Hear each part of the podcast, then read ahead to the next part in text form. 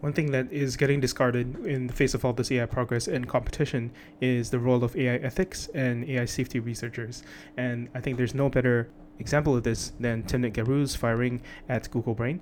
It was a, just a very bizarre episode, and I didn't actually know about what paper she was writing about until now when I heard this story from Emily Bender, who's also a co author on that same paper. I thought it might make sense to start with the paper that you co authored on the dangers of stochastic parrots can language models be too big which was notable even to me on twitter for a lot of um, uh, i guess controversy at google which i was hoping you could maybe start by describing but then get into the meat of what the the paper actually says yeah um, so it's not in the IPA and hard to pronounce, but the um, title actually includes an emoji, right? The last character of the title is a parrot emoji. And uh, we were doing that just kind of for fun because we like the stochastic parrots metaphor. And um, there was a while before all this happened that we thought the thing about this paper would be it was the one with an emoji in a title. Like that was little did we know.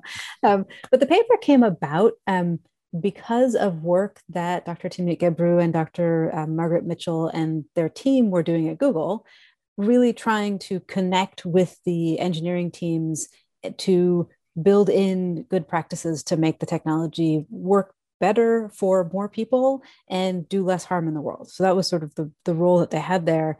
And um, they noticed, especially Dr. Gebru, that there was this big push towards bigger and bigger language models, right? If mm-hmm. the paper has this table of like just as the, the number of parameters and the size of the training data just explodes over the past couple of years, right?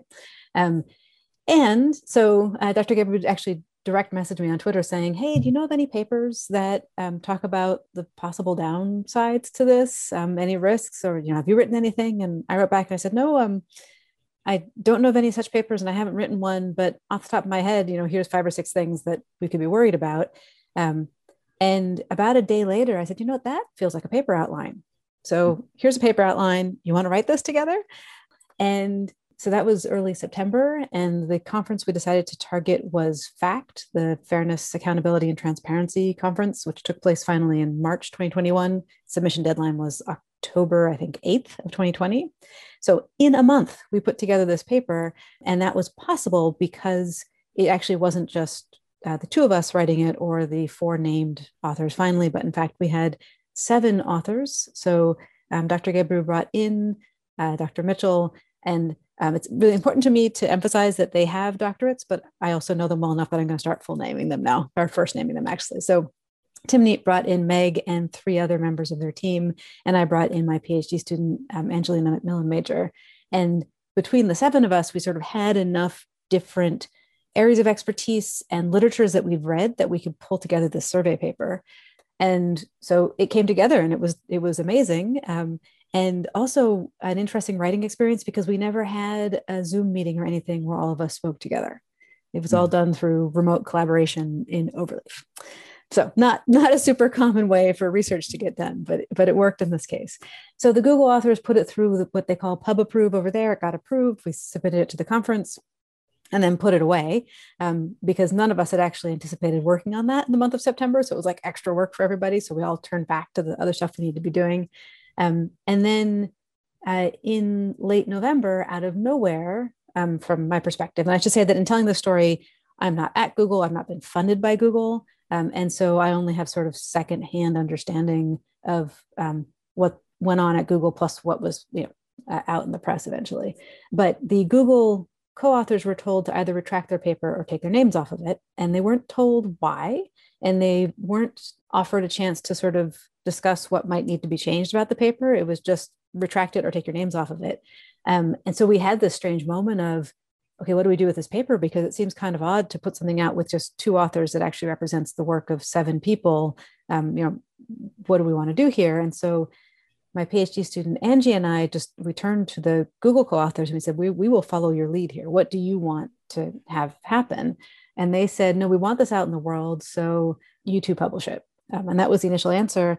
And then Timmy, sort of on reflection, said, actually, this is not okay. This is not an okay way to treat a researcher um, who was hired to do this research, right? This was literally her job and the job of everyone on that team. Um, and so she pushed back. And the result of all that, you can go find in all the media coverage, um, is that she got fired. Um, Google claims she resigned. Um, her team says she got resignated, which is a great neologism. And that went down fast enough that she was um, able to then put her name on the paper. And meanwhile, Meg started like working on documenting what had happened to Timnit, and the end result of that was that she was fired a few months later, but after the, the final version of the paper was done. So that's why the fourth author is uh, Shmargaret Shmitchell. Um, so, mm.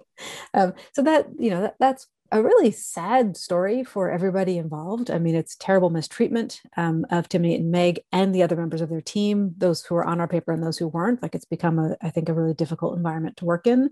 It's sad for Google because they lost really wonderful expertise and a lot of goodwill in the research community.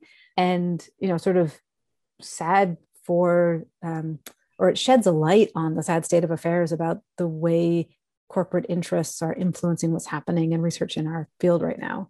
On the other hand, you know, my co-authors and I still maintain we all really enjoyed the experience of working on this paper together um, and of weathering the stuff afterwards together. And um, one weird result is that this paper has gotten way more attention than it ordinarily would have. I mean, I think it, I think it's a good paper. It's a solid paper, and boy, did we put a lot of polish on it between the submission version and the camera ready because we knew it was going to be read mm. by a lot of people.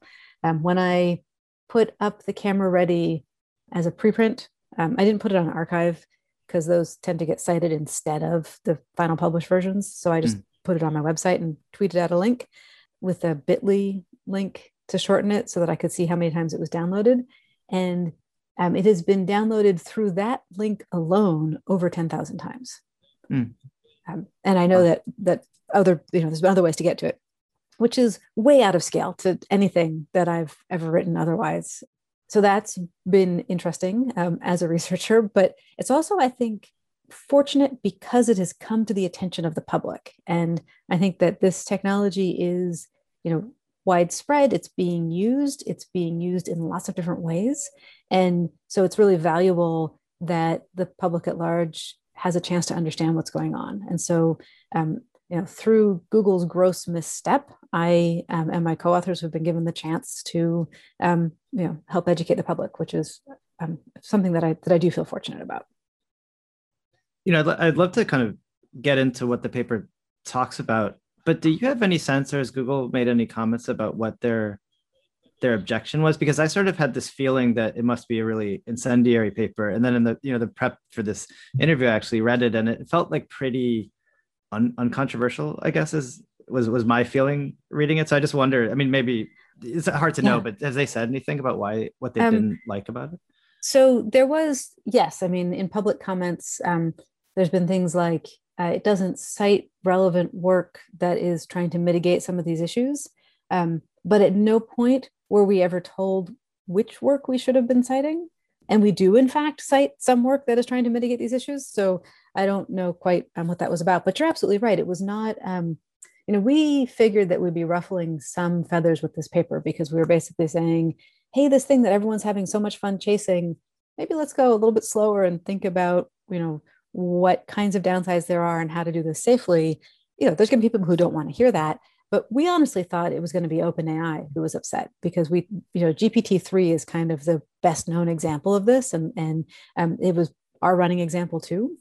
So we thought we'd ruffle some feathers, did not realize we were going to be ruffling feathers inside Google. And it's basically a survey paper, right? We didn't run any experiments, we didn't do any analysis. What we did was we pulled together a bunch of different relevant perspectives on large language models and sort of brought them all together in one place. Um, so it is surprising that the paper seems to have been part of the cause of, of, of Google you know, basically blowing up this amazing asset that it had in terms of its ethical AI team. So that is the story from the co-authors of the Stochastic Parrots paper. Um, there has been a couple other episodes since then. Uh, even in 2022, there was a ethics researcher fired from Google for pretty much the same fact pattern. Um, and what's something that's super weird about this is that Google continues to say that Timnit resigned when it's pretty clear she didn't. Like I mean, there's there's not much incentive to lie about it. But also, I think I do want to represent the other side of the the um, story, if such as there may be. So I'm attaching two um, other links in the show notes. One is a Verge podcast, uh, Verge um, magazine write up about this whole episode, and the other is Jeff Dean's email to his own team um, talking about the quote unquote regis- resignation from Google. It's just a very weird episode, and I think it's pretty clear that if you want to work in AI ethics, you are not super welcome at Google. And I think that's kind of worrying because the people with the most money and the most progress and the most machines and resources or whatever are barreling ahead because they are now in code red. I don't know what to think about it beyond that.